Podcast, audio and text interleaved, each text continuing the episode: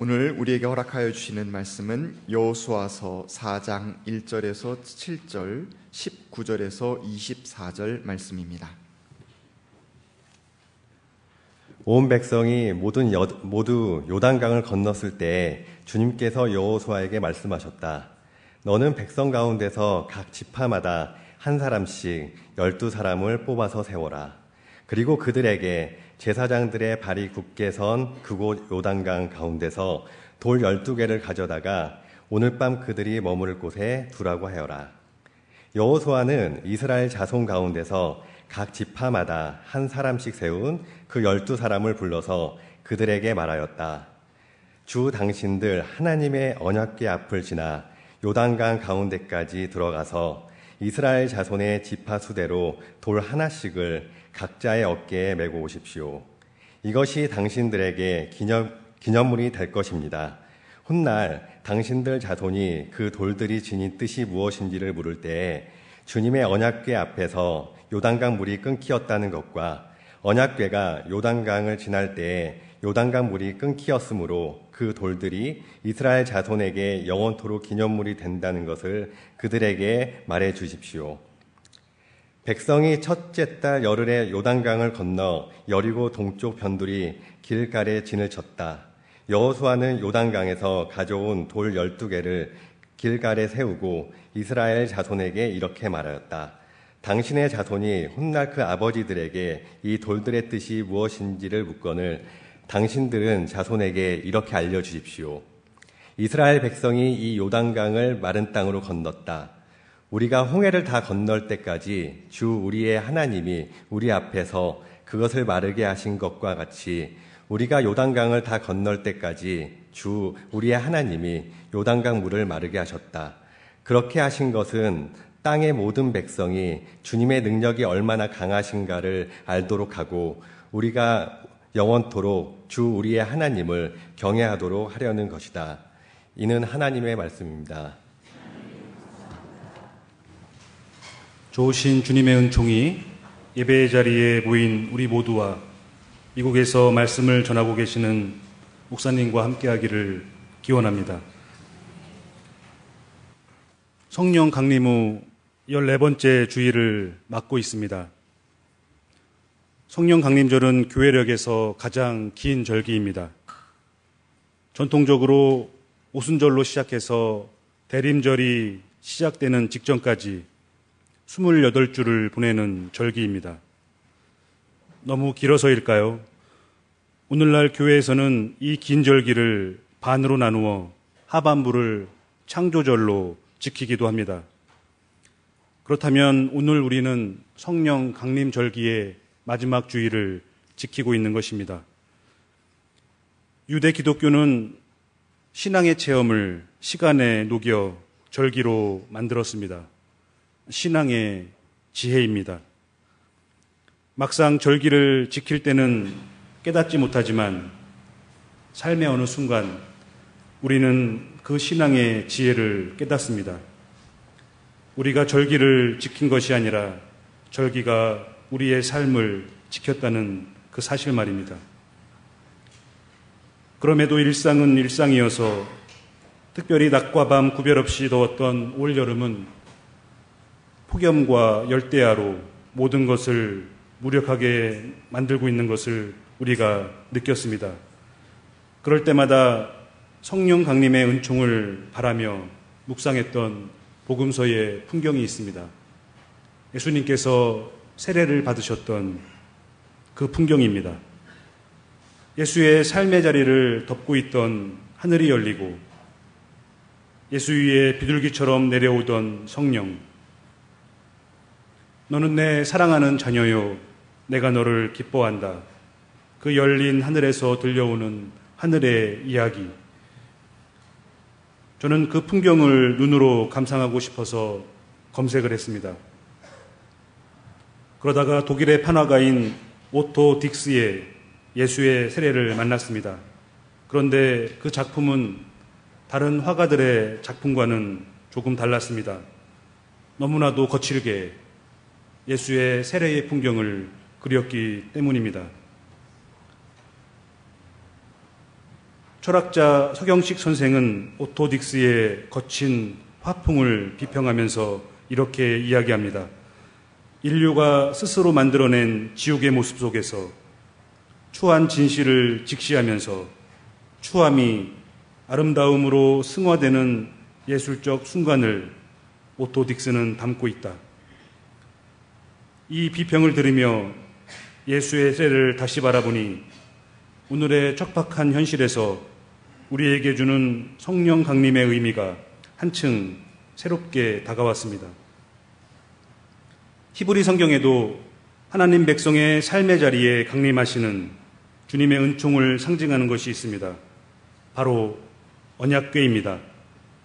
언약궤는 토라와 역사서를 잇는 중요한 신앙적 개념이요 연결고리입니다.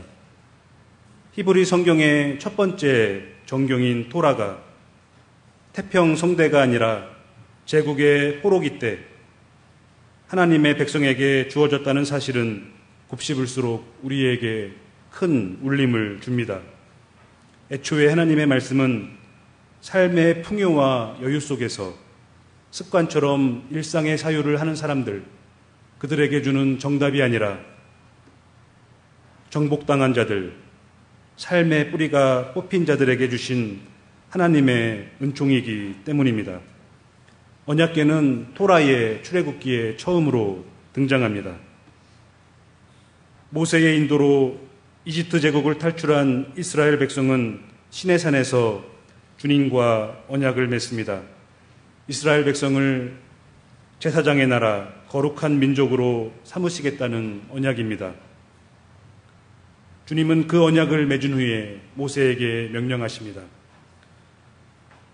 아카시아 나무로 길이가 두 자반, 너비가 한 자반, 높이가 한 자반 나가는 괴를 만들어라. 내가 너에게 줄 증거판을 그괴 속에 넣어 두어라. 내가 거기에서 너를 만나겠다. 내가 속죄판 위, 곧 증거계 위에 있는 두 그룹 사이에서 이스라엘 자손에게 명할 모든 말을 너에게 알려주겠다. 출애굽기 25장에 나와 있는 말씀들입니다. 높고 높은 곳에서 내려와 언약의 증거판을 담은 이 보잘것 없는 나무궤에서 자신의 백성과 함께 하겠다는 그 하나님은 도대체 어떤 하나님이겠습니까? 토라의 처음을 여는 창세기는 그 하나님을 이렇게 소개하고 있습니다. 하나님께서 첫째 날에 혼돈한 땅, 공허한 땅, 어둠이 깊음 위에 있는 땅에서 빛을 처음 만드시고 여섯째 날에 하나님의 형상대로 사람을 남자와 여자로 창조하셨다. 창세기는 계속해서 이렇게 증언하고 있습니다. 하나님이 그들에게 처음 복을 베푸시며 말씀하셨다. 생육하고 번성하여 땅에 충만하여라. 땅을 정복하여라. 바다의 고기와 공중의 새와 땅 위에서 살아 움직이는 모든 생물을 다스려라. 창세기 1장 28절의 말씀입니다. 여성신학자 백소영은 이 창세기의 텍스트를 히브리 언어의 풍부한 의미를 살려 윤리적 선언으로 해석했습니다. 살아라, 그리고 살려라. 살아라. 그리고 살려라. 그렇습니다. 삶 그 자체가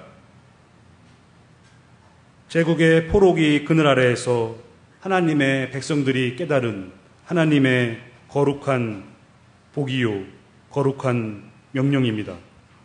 그러나 정복당한 자들, 삶의 뿌리가 뽑힌 자들에게 하나님이 주시는 이 처음 복과 거룩한 첫 명령은 얼마나 눈물겨운 것입니까? 인간의 탐욕이 만든 힘의 세계, 물질 만능의 세계, 약육강식의 세계에서 스스로를 가난한 자의 하나님, 고아와 과부의 하나님, 나그네를 돌보시는 하나님으로 자신을 계시하시는 그 하나님은 얼마나 애처롭습니까? 그러나 이 눈물겨움과 애처로움, 그 연약함 가운데에서 하나님을 믿는 신앙의 능력을 봅니다. 언약계는 제국의 그림자 속에서 하나님의 연약한 빛, 그 미광의 능력을 체험한 하나님 백성들의 신앙의 고백이요, 신앙의 상징입니다. 약속의 땅에서 펼쳐지는 이스라엘의 역사서는 이 언약계를 앞세우고 시작합니다. 그러나 사사시대 200년, 왕정시대 400년을 거치면서 이스라엘 땅에서 언약궤의 의미가 퇴색되고 마침내 그 물체마저 사라져버리는 역사를 이스라엘의 역사서는 증언하고 있습니다. 그렇습니다. 그들의 역사서는 포로기 백성의 뼈아픈 후회의 기록이요. 참된 신앙이 무엇인지를 전하는 당부의 서사입니다. 우리는 그 가운데 사사시대가 끝나고 왕정시대가 자리 잡는 역사의 길목에서 우여곡절 끝에 예루살렘으로 입성하는 언약계의 길을 따라가, 살, 따라가 살펴보겠습니다. 그 길 가운데 언약계와 마주한 사람들, 그 사람들의 모습을 우리는 눈여겨 봐야겠습니다. 이스라엘의 마지막 사사 사무엘이 어렸을 적 언약궤는 실로의 성소에 보관되어 있었습니다. 그러나 대제사장 엘리는 늙었고 노쇠했습니다. 그리고 그의 두 아들 홈니와 비느하스는 악행을 일삼았습니다. 어린 소년 사무엘만이 언약궤 곁을 지켰을 뿐입니다. 그러던 어느 날 이스라엘은 에베네셀에서 블레셋과 치열한 전투를 벌입니다. 그리고 크게 수세에 몰리게 됩니다. 다급해진 이스라엘 장로들은 다음과 같이 의견을 모읍니다. 주님께서 오늘 우리가 블레셋 사람에게 지도록 하신 까닭이 무엇이냐? 실로에 가서 주님의 언약궤를 우리에게로 모셔다가 우리 한가운데에 있게 하여 우리를 원수의 손에서 구하여 주시도록 하자. 사무엘상 4장의 말씀입니다. 엘리의 두 아들이 언약계를 메고 전쟁터 안으로 들어왔습니다. 그럼에도 불구하고 이스라엘은 패배하고 맙니다. 하나님의 괴는 빼앗기고 언약계를 맺던 두 아들 홈니와 비느하스는 죽임을 당합니다. 홈니와 비느하스 그들은 언약계를 어떻게 생각한 사람들이었을까요? 그들은 단지 언약계를 종교적 부적처럼 이용한 사람들이었습니다. 이후 주님의 괴는 블레셋 사람들에 의해 아스도에 있는 다곤 신전으로 옮겨집니다. 그러나 아스돗 사람들은 주님의 언약궤를 감당하지 못합니다. 그들이 섬기는 다곤 신상이 주님의 궤 앞에 엎어져서 나뒹굴어지고 아스돗 사람들은 악성 종양의 재앙으로 고통당합니다. 그러자 블레셋 통치자들은 주님의 궤를 가드로 옮깁니다. 그러나 역시 가드 땅에도 주님의 재앙이 내립니다. 그들은 이스라엘의 언약궤를 자신의 땅에서 치워달라고 부르짖습니다. 그래서 그들은 다시 하나님의 괴를 에그론으로 보냅니다. 에그론 사람들도 하나님의 괴를 감당하지 못하고 다른 곳으로 옮겨달라고 울부짖습니다. 블레셋의 지도자들은 자신들의 제사장과 점쟁이들을 소집합니다. 그리고 그들의 의견을 경청합니다. 그들은 이스라엘의 하나님께 예를 지키라고 충고합니다. 그래서 그들은 새로 수레를 만들어서 아직 멍에를 메어본 일이 없는 어미소 두 마리를 끌어다가 그 수레에 메우고 그 송아지들을 떼어서 집으로 돌려보냅니다. 그리고 하나님의 괴를 속건제물과 함께 수레에 싣습니다. 그리고 그 암소들에게 언약계를 맡겨버립니다. 블레셋 사람들은 언약계의 무게를 감히 감당하지 못한 사람들이었습니다. 사무엘상은 이 풍경을 이렇게 이야기하고 있습니다. 그 암소들은 베세메스 쪽으로 가는 길로 곧장 걸어갔다. 그 소들은 큰 길에서 오른쪽으로나 왼쪽으로나 벗어나지 않고 울음소리를 내면서 똑바로 길만 따라서 갔고 그 뒤로 블레셋 통치자들이 베세메스의 경계까지 따라서 갔다. 베세메스 사람들은 자신들의 땅에 언약계가 들어오는 것을 보고 크게 기뻐합니다. 그들에게 언약계는 번영과 풍요의 상징이었기 때문입니다. 베세메스 사람들은 여호수아의 밭에서 언약계와 함께 속죄제를 드립니다. 그러나 그때 베세메스 사람들은 무슨 연고인지 주님의 괴를 열어 그 속을 들여다보고 맙니다. 그리고 그들은 곧장 저주를 받습니다. 사무엘상은 주님께서 그 백성 가운데 5만 70명을 그날에 치셨다고 말하고 있습니다. 베세메스 사람들은 기럇 여아림 주민들에게 전령을 보내어 주님의 괴를 가져가 달라고 부탁합니다. 베스메스 사람들은 언약계를 호기심쯤으로 바라본 사람들이었습니다. 결국 주님에게는 기리앗 여아림의 아비나답의 집에 보관되고 사람들은 아비나답의 아들 엘리야사를 거룩히 구별해, 구별해 세워서 주님의 괴를 지키게 합니다. 그리고 20년이 지납니다. 그 사이에 사무엘은 이스라엘을 다스리는 사사가 되었습니다. 사무엘은 사울을 왕으로 세우고 다시 다윗을 왕으로 세웠습니다. 사울은 자신의 통치 시절 단 한 번도 언약계에 관심을 갖지 않았습니다. 그러나 다윗은 자신이 왕이 되고 첫 번째로 한 일이 자신의 성으로 예루살렘으로 언약계를 모시는 일이었습니다. 하나님의 괴는 아비나답의 집에 들어올 때처럼 새 수레에 실려서 아비나답의 두 아들 우사와 아이오의 인도에 따라 예루살렘을 향해 나갑니다. 그러나 그들이 나곤의 타작마당에 이르렀을 때에 소들이 뛰어서 괴가 떨어지려고 하자 우사가 손을 내밀어 하나님의 괴를 꼭 붙듭니다. 그런데 주 하나님이 우사에게 진노하셔서 우사는 하나님의 괴 곁에서 죽고 맙니다. 다윗 일행은 잠시 멈칫합니다. 그리고 언약계를 보관한 가드 사람 오베데둠의 집에 하나님의 축복이 임했다라는 것을 확인하고 숙고 끝에 다시 하나님의 괴를 예루살렘으로 옮기기 시작합니다. 사무엘 하는 그 장면을 이렇게 묘사하고 있습니다.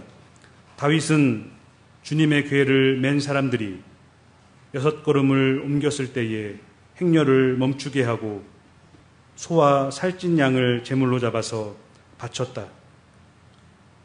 주님의 괴가 다윗성으로 들어올 때에 사울의 딸 미갈이 창밖을 내다보다가 다윗 왕이 주님의 괴 앞에서 뛰면서 춤추는 것을 보고 마음속으로 그를 업신여깁니다. 이런 일 때문에 사울의 딸 미갈은 죽는 날까지 자식을 낳지 못하는 저주를 받습니다. 우사와 미갈은 어떤 사람들이겠습니까? 우사와 미갈은 인습의 억울한 희생자입니다. 우사는 자신의 집안에 들어온 언약궤를 단지 집안의 소중한 유산쯤으로 여긴 것 같습니다. 우사는 아버지로부터 언약계가 어떤 신앙의 의미가 있는지 우리의 신앙의 조상들은 이 언약계를 어떻게 다루었는지를 한 번도 들은 적이 없었던 것 같습니다. 우사는 블레셋 사람들이 자신의 집으로 언약계를 모셔 들어왔던 그 방식 그대로 수레에 싣고 언약계를 이동시킨 것입니다. 미갈은 어떻습니까? 미갈의 아버지 사울왕은 그의 통치 내내 한 번도 언약계에 관심을 두지 않았습니다. 당연히 미갈도 그 언약계의 깊은 의미와 무게를 모를 수밖에 없었습니다. 홈니와 비누아스, 블레셋 사람들, 베스메스 사람들, 그리고 우사와 미갈, 주님의 언약궤 앞에서 비극을 맞이한 이들은 어떤 사람들이겠습니까? 여러분은 이들이 어떻게 보이십니까? 답답해 보이십니까? 한심해 보이십니까? 그렇다면 우리는 제국의 그림자 속에서 이스라엘, 이스라엘의 백성들이 깨달은 언약계의 의미를 잘 모르는 것일 수도 있습니다. 홈니와 비느아스, 블레셋 사람들, 베스메스 사람들, 우사와 미갈, 이들은 모두 평범한 세상 사람들입니다. 이들은 모두 우리처럼 안온한 자신의 일상을 바라며 그 삶을 사는 사람들입니다. 그들에게 지금 자신의 세계는 당연한 세계입니다. 그런데 언약계는 그들의 질서에 어긋나고 그들의 삶의 공식에 맞지 않는 것 뿐입니다. 파노라마처럼 펼쳐졌던 사무엘기의 언약계 이야기는 지금 이곳을 당연한 세계로 여기며 사는 인간 군상들을 보여주고 있는 것입니다. 성경은 이렇듯 지금 여기가 전부라고 말하는 인간의 본성을 자기 기만이라고 설명합니다. 그리고 이것이 제국의 뿌리 깊은 속살이라고 말하고 있습니다. 이스라엘의 역사서는 제국의 이 적나라한 모습을 역사서의 말미에 이렇게 기록하고 있습니다. 열왕기하 25장의 말씀입니다. 바벨로니아 군대가 시드기야 왕을 체포해서 리블라에 있는 바빌로니아 왕에게로 끌고 가니 그가 시드기야를 신문하고 시드기야가 보는 앞에서 그의 아들들을 처형하고 시드기야의 두 눈을 뺀 다음에 쇠사슬로 묶어서 바빌론으로 끌고 갔다. 제국은 지금 여기 당연한 세계 너머를 바라보는 자들을 용납하지 않습니다. 제국은 그들의 자녀를 죽여 미래를 소멸시키고 그들의 눈을 뽑아 상상력을 고갈시킵니다. 그리고 쇠사슬로 묶어 다시 당연한 세계의 질서로 끌고 옵니다. 성경은 이들을 가리켜 우상 숭배자들이라고 말합니다. 그렇다면 언약계를 자기 삶의 중심으로 모시고 사는 사람들이란 어떤 사람들이겠습니까? 우리는 언약계를 앞세워 요단강을 건넌 여호수아의 당부에 마음의 귀를 기울여야겠습니다. 당신들 자손이 훗날 그 아버지들에게 이 돌들의 뜻이 무엇인지를 묻거든 당신들은 자손에게 이렇게 알려주십시오. 이스라엘 백성이 이 요단강을 마른 땅으로 건넜다. 우리가 홍해를 다 건널 때까지 주 우리 하나님이 우리 앞에서 그것을 마르게 하신 것과 같이 우리가 요단강을 다 건널 때까지 주 우리 하나님이 요단강 물을 마르게 하셨다. 그렇게 하신 것은 땅의 모든 백성이 주님의 능력이 얼마나 강하신가를 알도록 하고 우리가 영원토록 주 우리 하나님을 경외하도록 하려는 것이다. 여호수아 4장의 말씀입니다. 언약계를 자기의 삶의 중심으로 모시고 사는 사람들이란 강을 건너는 사람들입니다. 강을 건넌다는 것은 무엇을 의미하겠습니까? 그것은 지금 여기 당연한 세계를 넘어 약속의 땅을 바라보는 것입니다. 누군가의 손에 이끌리어 누군가의 등에 업히어 건넜던 자신의 홍해를 잊지 않고 기억하는 것입니다. 그리고 누군가의 손을 잡고 누군가를 등에 업고 그 생명의 온기와 약동을 느끼는 것입니다. 그리고 언약계의 은총 가운데 내게 주어진 역사의 강, 내가 속한 시대의 강, 그리고 운명처럼 자신에게 주어진 삶의 강을 건너는 것입니다. 지금 우리는 어떤 곳을 바라보고 있습니까? 지금 한국교회는 어떤 곳을 바라보고 있는 것 같습니까? 지금 여기에 당연한 세계입니까? 아니면 그 너머의 약속의 땅입니까? 성령 강림절기의 마지막 주일, 우리는 언약계의 의미를 다시 한번 되새겨야겠습니다. 그리고 하나님을 믿고 예수 그리스도를 따르는 신앙의 삶이란 그 강을 건너는 삶임을 깨달아야 되겠습니다. 약속의 땅을 바라보며 그강 앞에 서 있는 우리의 발걸음마다 언약계의 은총이 함께하기를 기원합니다. 아멘. 다 함께 거둠의 기도를 드리겠습니다. 사랑의 하나님, 주님의 은혜 가운데 건넜던 그 홍해를 기억하게 하시고 우리가 건너야 할 그 강을 건너는 그리스도인이 되게 해 주십시오. 예수님의 이름으로 기도드렸습니다. 아멘.